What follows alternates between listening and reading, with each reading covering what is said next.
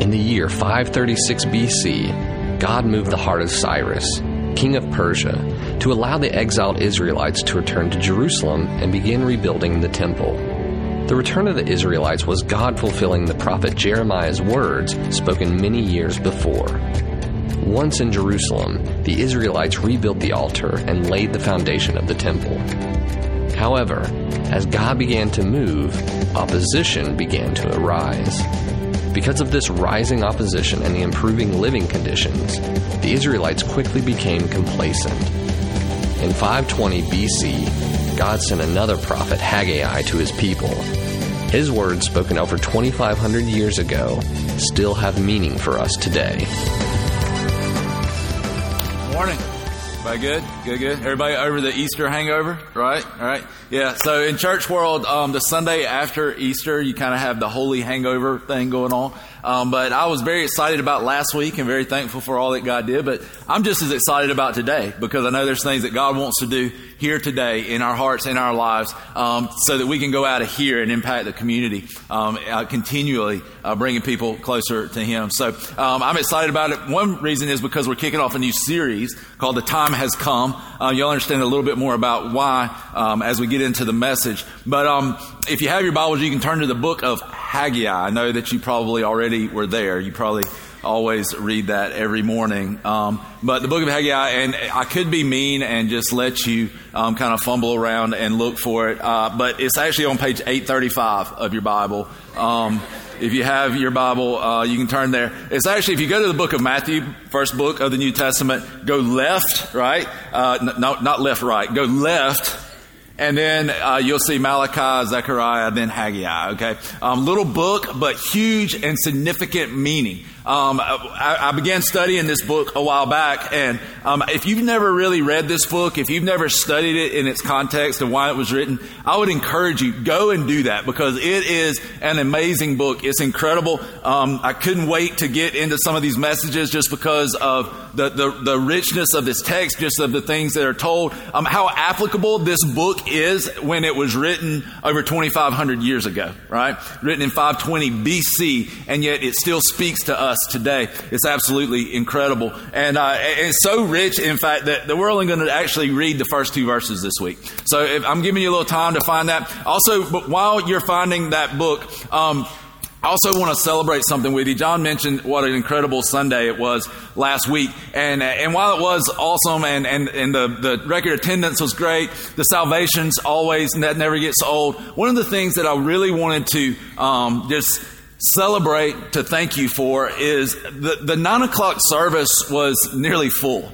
And it was absolutely incredible. We talked about imagining more people coming, and we talked about needing uh, some space for, for new people to be able to come in and find a place to worship. And so many of you did that. And I think the thing that excited me about that is that I was able to see like your heart for reaching people who are far from Christ.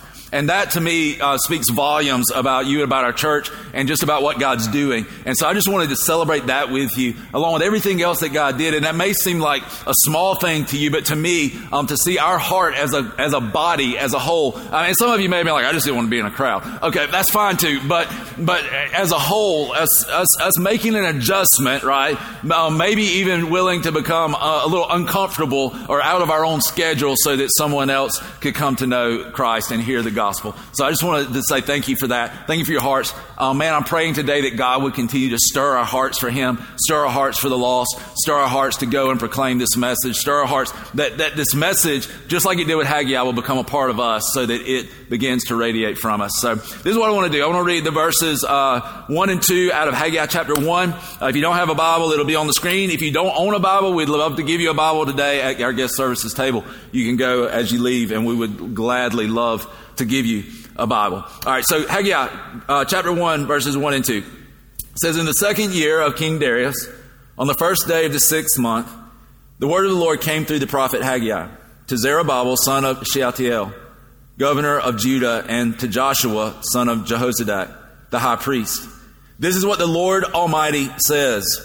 These people say the time has not yet come for the Lord's house to be built. Let's pray, God. We thank you so much for this day. We thank you for the opportunity to open your word. We thank you, God, that you are faithful and that your word tells us that we're two or more gather in your name. You are there. God, we come today to lift up the name of Jesus. We come today to gather in your name. God, I pray that you would shape us, form us, mold us. Holy Spirit, would you come and invade our lives, invade our hearts? God, just um, do a work in us, God, and, and allow us to cooperate with your Spirit and what He wants to do here in this place today. God, we give you the honor, the glory, the praise for being good to us, for Jesus, and the power is in Him, Lord. It's in His name we pray. Amen. Amen.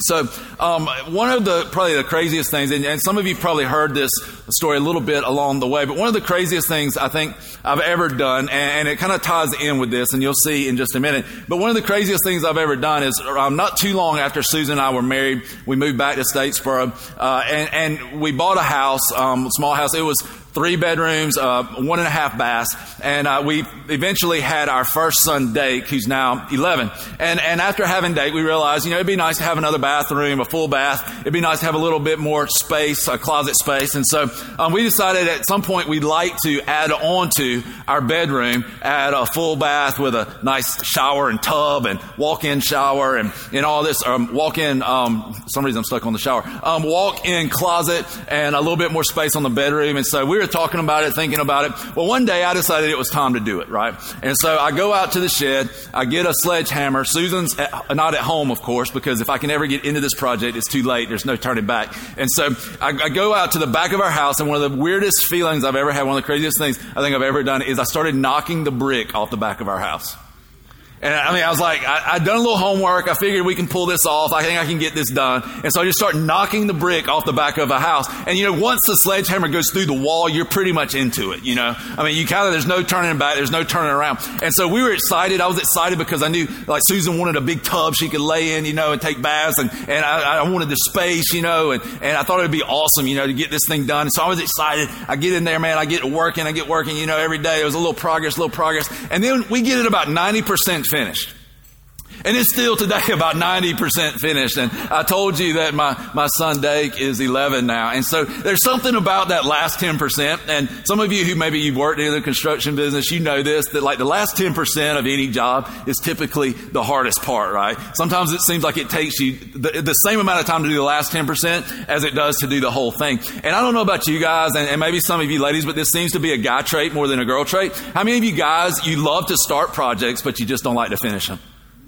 It's a lot of fun, right? Yeah, it's a lot of fun to start things. Sometimes it's not so much fun to finish them. And, and, and I'm that way.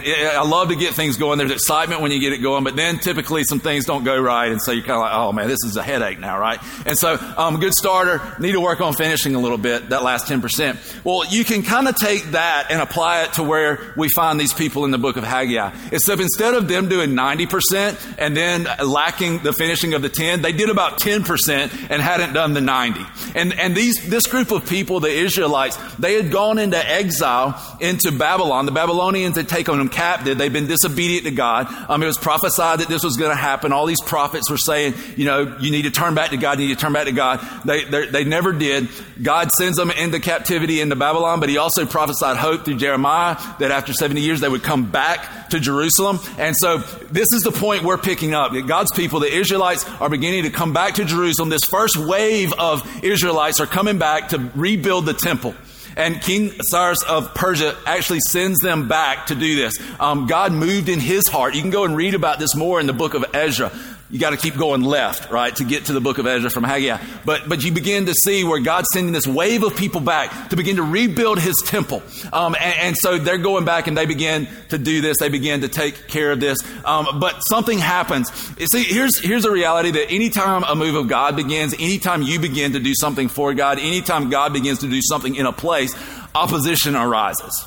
And that's exactly what we see take place in here. And, and when the, the, the, Israelites come back, they were very zealous. They were ready to get going. They built the altar um, where they would do their sacrifices. Um, they, they built, they laid the foundation for the temple and, and they were excited about getting it going. But then opposition arose from the people groups around them and they abandoned the project. They began to just, just almost use, really, really use it as an excuse not to do the work that God had called them to do. And so they began to, to sort of uh, go and do their own thing. And this is where we pick up. See, God then sends the prophet Haggai. He then sends the prophet Zechariah to come in and sort of give them a kick in the butt, to be quite honest with you, and like get it going, right? And so this is where we're picking up in this as we read this text. And, and I want you to understand some things because it's, it's hugely important. And, and, and, and it happens so much in our lives that we end up being very similar to these Israelites. Where we started out on a good, in a good work. God started out working in us. And then somewhere along the way, we tended to quit cooperating with the Spirit of God. Or something distracted us. Or we ran up against some type of opposition. Or we found some excuse for no longer pursuing God. And so this is really where we find these Israelites here. In the second year, it says of King Darius on the first day of the sixth month. And see, we read through that and it's easy to miss it. Until I started studying it more in depth, I didn't realize this, but Haggai and Zechariah are two of the most precisely dated books in the Bible. And it's very important because what Haggai wants us to see is not only just the time, but he wants us to know what's going on. During this time of year, it was a time, it was the fruit harvest. It was a time when there were a lot of festivals. It's a time when people, all the Israelites who had gone back to Jerusalem, they'd be coming to the temple and they'd be coming to see the temple. But remember, the temple had been destroyed. They had been sent back to rebuild this temple. So they're bringing their fruit. They're bringing all this stuff, all these sacrifices to this temple. But every time they bring it to the temple, what do they see? Destruction, right? It's rubble. It's just fallen apart. It's been destroyed. And so they're bringing it, and it was simply a reminder of how they had disobeyed God. It was a reminder that they weren't doing what God had sent them to do. In fact, their, their, their willingness and their ability just to bring sacrifices when they knew that they were in disobedience, when they knew they hadn't been doing what God had called them to do, really showed how shallow and hollow their worship of God really was. Because they were willing to go through the motions, but they really weren't willing to grab hold of and do the work of God. And I thought about that and I was like, how applicable is that to our lives 2,500 years later when, when so many times for us, and listen, church becomes just about going through the motions. It becomes just about us showing up on Sunday. See, week after week, day after day, festival after festival. Hello, Christmas, Easter, right? Um, once Sunday a month. We show up, they would show up, and they would go through the motions of the sacrifice. They would give that little bit of time or whatever it was that was required of them. But outside of that, there was no relationship to God. And so many times we find ourselves in this place. And this unfinished temple, it was, it was a blatant accusation. It was, it was one of these things that just pointed out the fact that their hearts really didn't belong to God. If you go and you read in the second verse of this, he says at the very end that these people say, the time has not yet come for the Lord's house to be built. The time has not yet come, right? How many times does that become our reasoning with God? Well, one day I will follow you, right? One day, I'm going to get serious about my faith. One day, I'm going to read with my kids. One day, I'm going to pray with we, are good at making excuses. This has basically become their excuse. When opposition arose and they begin to have a difficult time, things begin to come against them, they, they simply abandoned what God had called them to do. They abandoned their pursuit of God. They abandoned the very reason He had brought them back to Jerusalem, and they began to make excuses for why they shouldn't do what God wanted them to do. And so their excuse became the time has not yet come. It's why this series is called The Time Has Come. It's the exact opposite of what they're saying because this is what we believe as a church. The time has come for us to build the temple of God. Yes, we're breaking ground June 1st. No, that's not the temple I'm talking about. The temple I'm talking about is the people, the people that God wants to bring in and add to his body, the living stones he wants to use to build his church, the body of Christ. That's the temple that it's time to build. It's time for us to shake off the apathy, the rust. It's time to knock the dust off of our Bibles, and it's time for us to take our faith seriously, allow the Holy Spirit to fill us and give us boldness and courage to go into this community and begin to change hearts and to change lives lives. That's what God's called us to do. That's what this church is going to be about. See, I don't want to be a church that we have to have an Easter to get excited. I don't want to be a church that we got to have Christmas or Easter to invite somebody to. I want us to be a church that we know that when we walk in the doors and we come together and we gather, if we bring somebody here, they're going to encounter the power of the Holy Spirit. If we bring somebody here, they're going to hear the good news of the gospel that even when we wander, even when we stray, even when we walk away from God, God never quits pursuing us. And see, even when these Israelites who've been disobedient for years got put into exile, God said, there will be a day that I will bring you back. My prayer would be that today would be that day for many people in this house today, that today would be the day that God would bring you back, that God would bring you back to his presence and a reality of who he is, that we could walk in the power of the resurrection every day of our life, not just on Easter or some special occasion, occasion. That our lives will be filled with the power of the Holy Spirit. And see, they said this, our time's not yet come. This, is, this isn't the time, right? The time's not yet come to build the house of the Lord. And yet the reality of it is, guys, the time had come. God had already told them it was here. But see, here's the sad thing, and here's the sad thing that happens so many times in, in church and, and in our relationship with God. They had accepted this state of spiritual deadness as normal. They're like, nothing's really happening, but that's normal. It's why so many times people have to say, well, I don't know what that church is doing over there, but they're not doing something right because you, nobody has those salvations like that. Why? They did in Acts. And see, so many times our, our disobedience and, and our apathy towards God even makes us become disillusioned when we begin to read the Bible because we're like, why doesn't that happen anymore? The problem isn't that God doesn't want to do it. The problem is so many times we're unwilling to yield ourselves to it. That was like tweetable right there. I didn't even mean for it to be. So many times it's not the fact that, that God doesn't want to do it, it's the fact that we won't yield ourselves to it. We won't allow Him to do what He wants to do in our lives. We just won't surrender and say, Yeah, God, the time is now. We know you want to build your temple now. We know you want to grow your church now. Whatever it takes, God, here I am. Send me, use me, do in me what you need to do so that you can do through me all that you have in mind. That's what God would say to us this morning.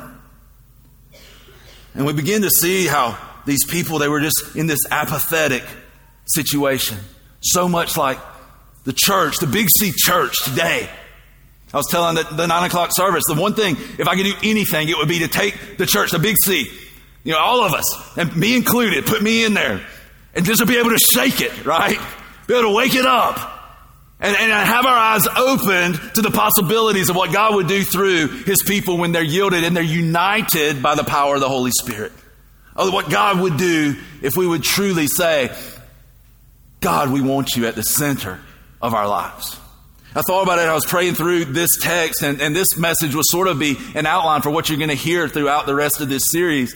But, but there's, there's three things I want to tell you today that I really felt like God put in my heart for today that, that you're going to see throughout this book, but that I believe will wake us up from the apathy that we are in typically as the church and even in our own personal relationships with God.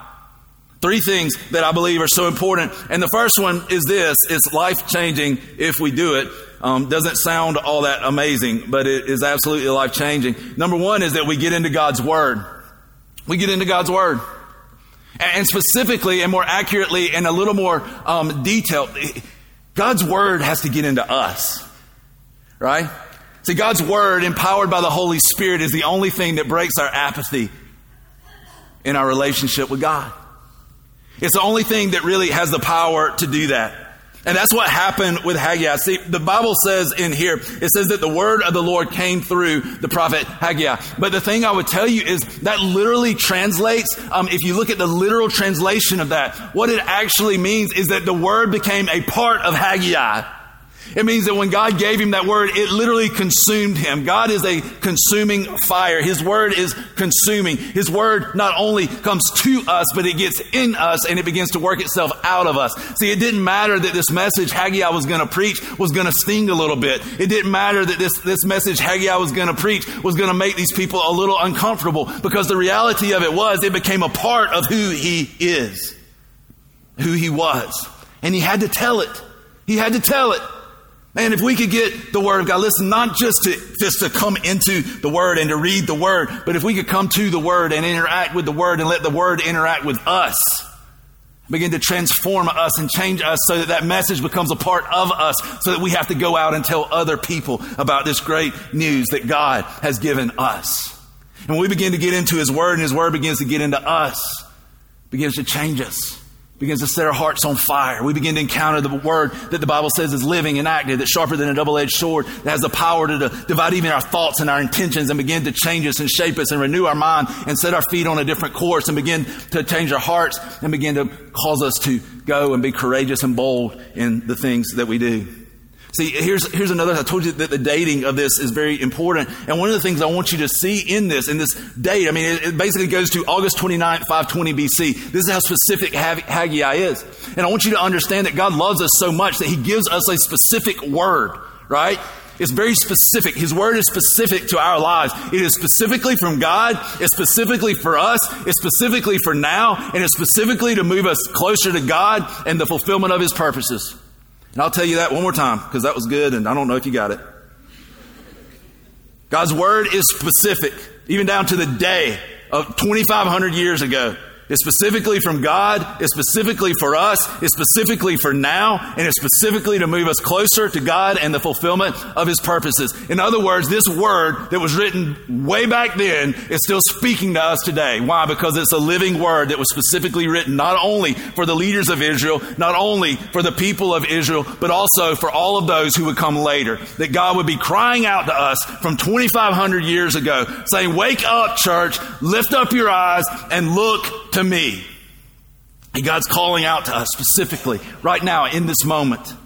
And so many times we say, the time's not yet come for me to get saved. There's still things I want to do. If not today, when? The Bible says today is the day of salvation.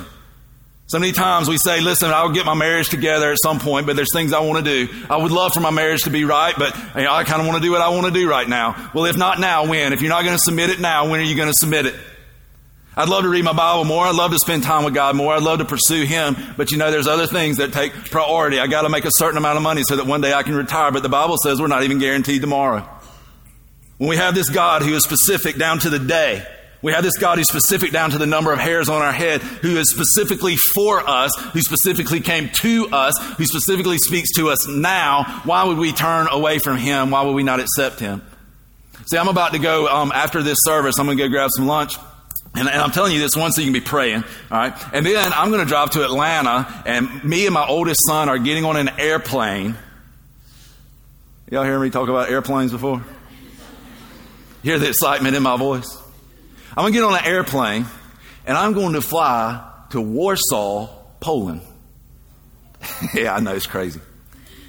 And, and, and, we're, going to Amsterdam, and from Amsterdam, we're going to Warsaw, and we're going over with a group of folks, and we're going to play um, in a baseball tournament. It is a baseball mission trip.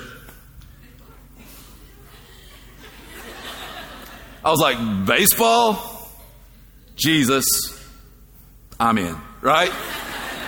And so I was like, yeah, let's do it. And I know it'll be a great experience. But the one thing that I don't want to have happen because I don't like to fly, the one thing I don't want to have happen is me get on that airplane and the pilot come on and go, um, first of all, could somebody come show us how to turn this on? Right? And then we're not really sure where we are. We're not really sure where we're going, but sit back and enjoy the flight. Right? No, I want a pilot who knows, you know, that one, where we are, two, where we're going, Three, I want him to be able to, to, to, to, to be able to be in his right mind then, right? I want him to, to be able to, to be specifically present and I think about that so much with how God is and how His Word is and how God's presence is in our life. Like, why would we trust our lives to just following our own way when we know our heart is deceitfully wicked above all things? Why would we not trust it to the one who can guide us and get us from point A to point B to get us to the place that we, He wants us to be, who's given us a roadmap on how to live our life the best way? Why would we just trust it to something, anything, our own decisions, our own way, when we know if we've lived more than a few years that our own way usually gets us in trouble? That our own way leads us to destruction?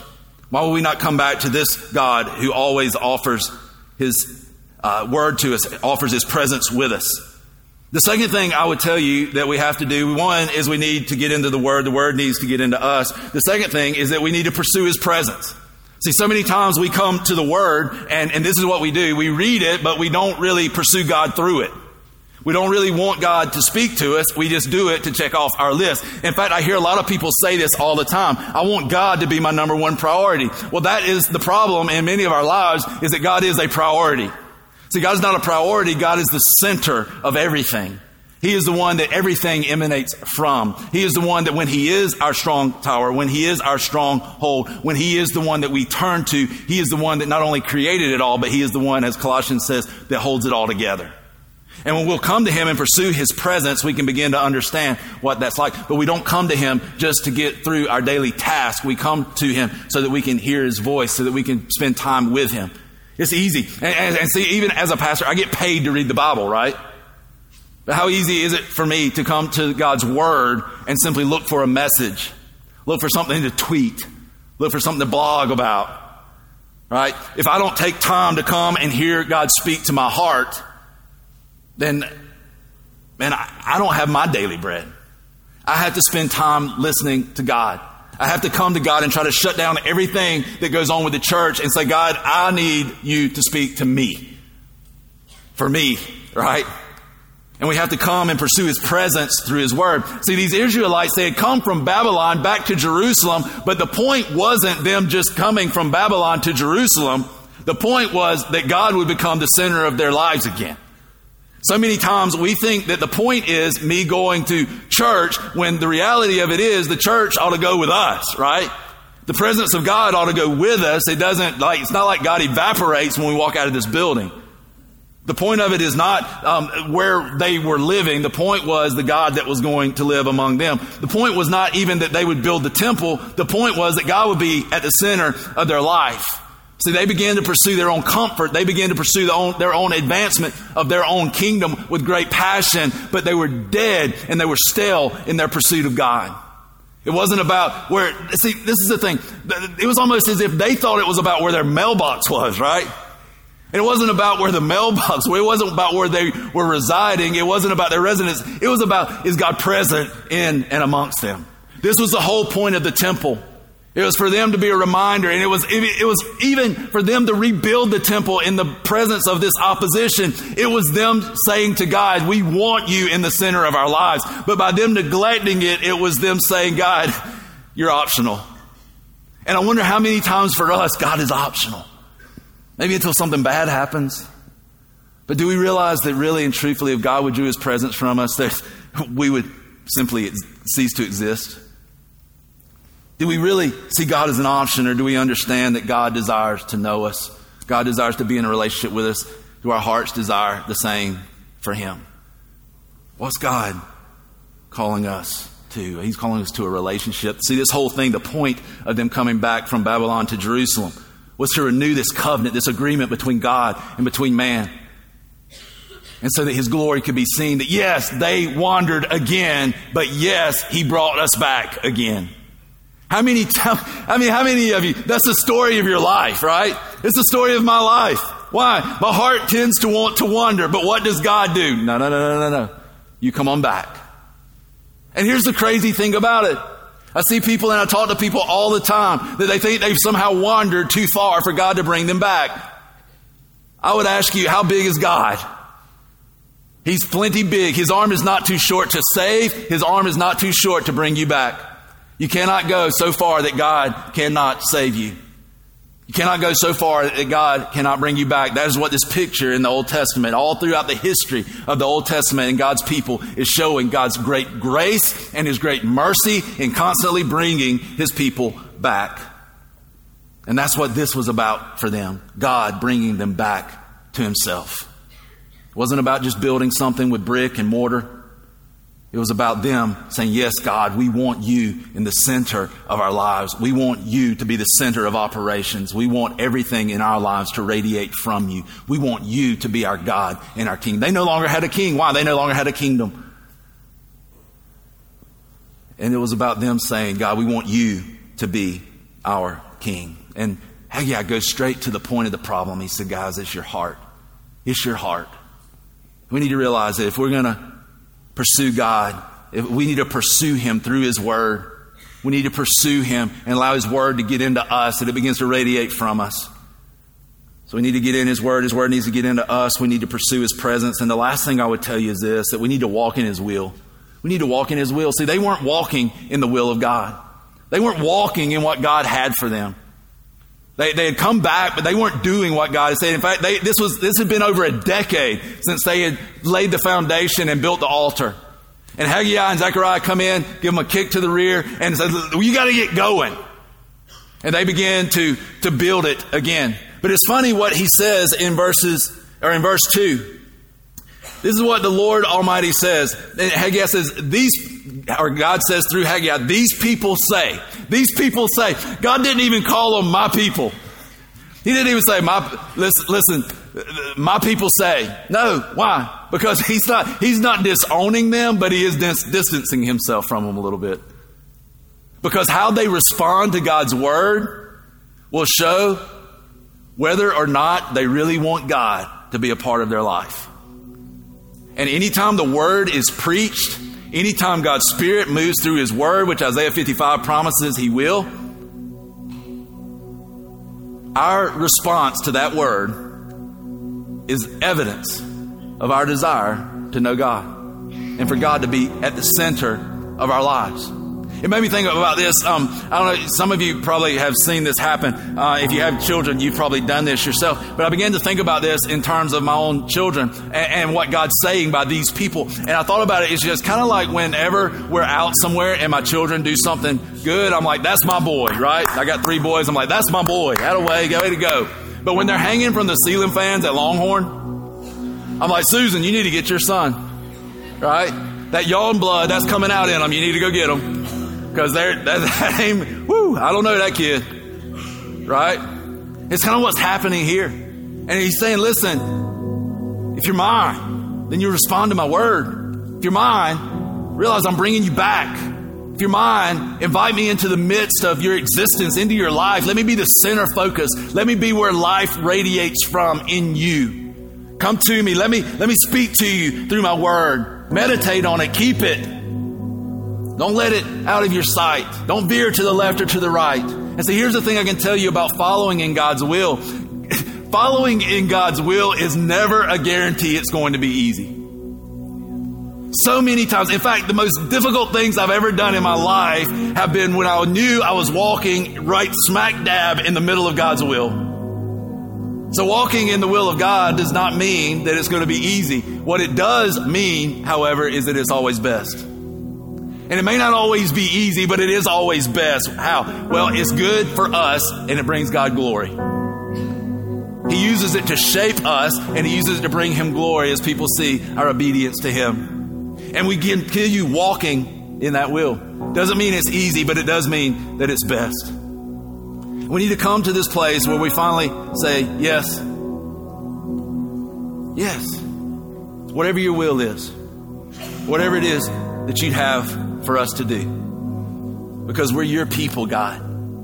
We're here to build your kingdom here on earth, not a kingdom that's with brick and mortar, but a kingdom that's built by the power of your Holy Spirit, bringing people. Listen, dead, nasty, raunchy, rebellious sinners to life, and then putting them together around something greater than themselves, the gospel, and binding them together by the power of the Holy Spirit. Man, what an awesome thing that God does in our presence. And He says that this is what He desires to do in us. I told you if I could do one thing, I think it would be to be able to shake not just this church, but the world. And say, Wake up. Wake up. In fact, today I feel like it is Haggai from 2,500 years ago saying, Wake up. Wake up and realize who He is. It's almost as if it's like the scales need to fall from our eyes so that we can see more clearly. I know they need to fall from mine. I want to see more clearly. I want to know Him more deeply. See, being a follower of Jesus is not something else to do as much as it is something someone to know, it's someone to grow with, it's someone to get close to. I want to know Him more. Paul, after all of the writing and after all of the imprisonments, after all of the preaching, the end of his life, he says, I just want to know him. I want to know him in the power of his resurrection. Is that the cry of our hearts to be in his presence? Listen, here's the thing that I know. I know that in here right now, every person in this room has some obstacle that's hindering you from pursuing God. There's some obstacle that's hindering us from receiving God's word. There's some obstacle that's hindering us from pursuing Him with all that we have. There's some obstacle that's hindering us from walking in His will. But there's another thing that's very important in this text, and you're going to see this throughout the book of Haggai. He constantly refers to God as the Lord Almighty. That's also translated as the Lord of hosts. It's also translated as the Lord of armies. And so Haggai is saying, This is not my word. This is coming from the Lord of hosts, the Lord of armies, who has charge of all the heavenlies, who created everything and put it in place, and who now holds it together. This is the God from whom this comes. This is the God that said he will move mountains if you'll simply put a little bit of trust in him. This is the God who says, I can move any opposition that's in your way so that you can follow me. Even when it gets hard and you don't think you can take another step, you can take one more step because my grace will work effectively in you. This is the God who calls us just to take that next step. I'll be honest with you, there are days when I don't know if I can just take the next step. Yet I come back and I know that Philippians is true, that he who begun a good work in me will see it to completion. I know that it's true that the best days are yet to come. Why? Because I'm in Christ. I know that it's true that greater is He in me than He who is in the world. I know that it's true that no weapon formed against me will prosper. But so many times we come to God and we come in here and we sing these songs that, that the God of angel armies is with us. And we lift up our hands and then the next, the little, first little thing comes against us and we just go, oh, I can't do it. We come in and say, you know, if God's for me, who'll be against me? We come in and sing that nothing's going to hold me back. And yet the least little thing comes up against us and we're like, oh, I'm done.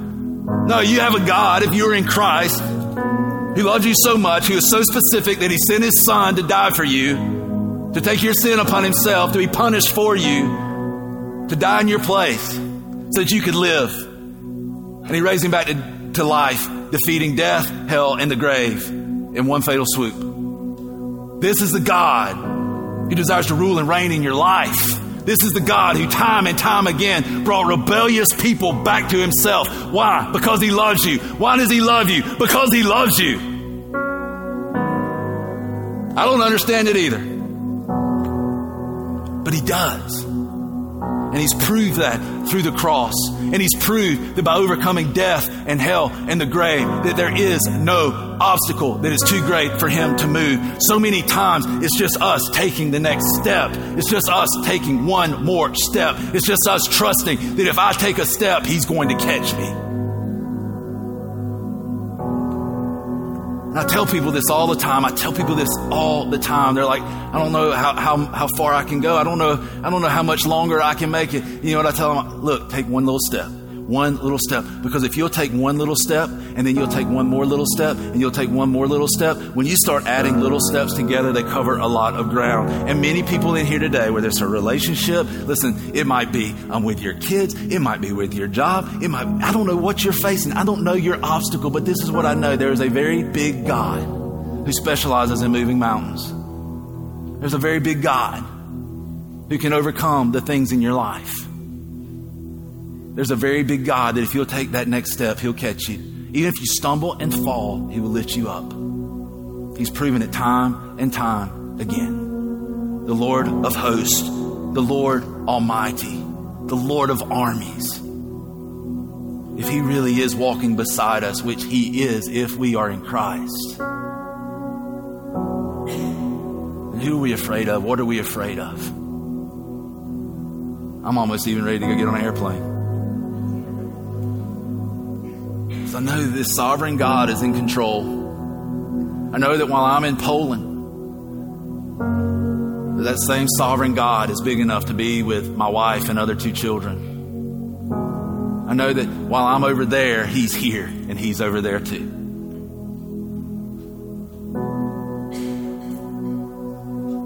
That's the God we pursue. That's the God that pursued us. So we'd never known Him if He hadn't come to us. And he sent his son that we could know him. Today, I, I don't know what it is that's, that's holding you back. I don't know what it is that's your opposition. I know what mine is. I know that for me, apathy can be the same uh, trap for me as it is for anybody. But this is what I do know. I know that I know that today we can bring it to him. And he's a God who's bigger. And He's a God who's able, and He's a God who's promised. And He's a God that'll walk with us through whatever it is we're going through. Didn't promise we wouldn't go through it, but He promised He'd get us through it. And today, this is my encouragement, this is my challenge, this is my plea. That you bring that to Him. And that you would trust this Lord of armies whatever it is that's hindering you. You throw it to the side, lay it at His feet. Say, God, I don't know how, I don't know when, but I just know you'll take care of me. So, what I want to ask you to do today is I'm going to pray. And when I say amen, I'm going to ask you that you would come and you would kneel right here. I tell you this all the time, but Monday through Friday, this is a high school auditorium. Sunday, this becomes an altar. Say, as the church comes together, this becomes a holy place. My prayer is today that we would be able to bring that, our fears. For some of us, it's fear. For some of us, every day is bondage to fear. And you know what? That is a very real thing. The other thing I'd tell you is if you've got to give it to God a hundred times, a hundred times a day, you keep turning to Him. Perfect love casts out fear. My prayer is today that you would begin to experience in a deeper way that perfect love of God that holds you, that'll take care of you, even when things don't look the way you think they should. So I want to pray, and then I'm going to invite you. You come, you hit your knees, and you leave that here. And let's get up and go out of here pursuing God, allowing His Word to get into us, allowing His Spirit to guide us in His will. So I'm going to pray when I say amen. I'm going to ask you to begin to move. Lord, we thank you for today. We thank you for life and grace and the power of your Spirit. God, I thank you for people here who, God, um, need you. And, and God, I thank you that you'll meet them here today. Lord, I pray that our hearts would be open to receive your word. God, I pray that we would pursue you through your word. I pray that our lives will be a testimony to you and your goodness. Father, you are good. You are a good God. And I know that even when things don't seem good, God, that you're working everything to the good of those who love you and are called according to your purposes. And so I thank you for that.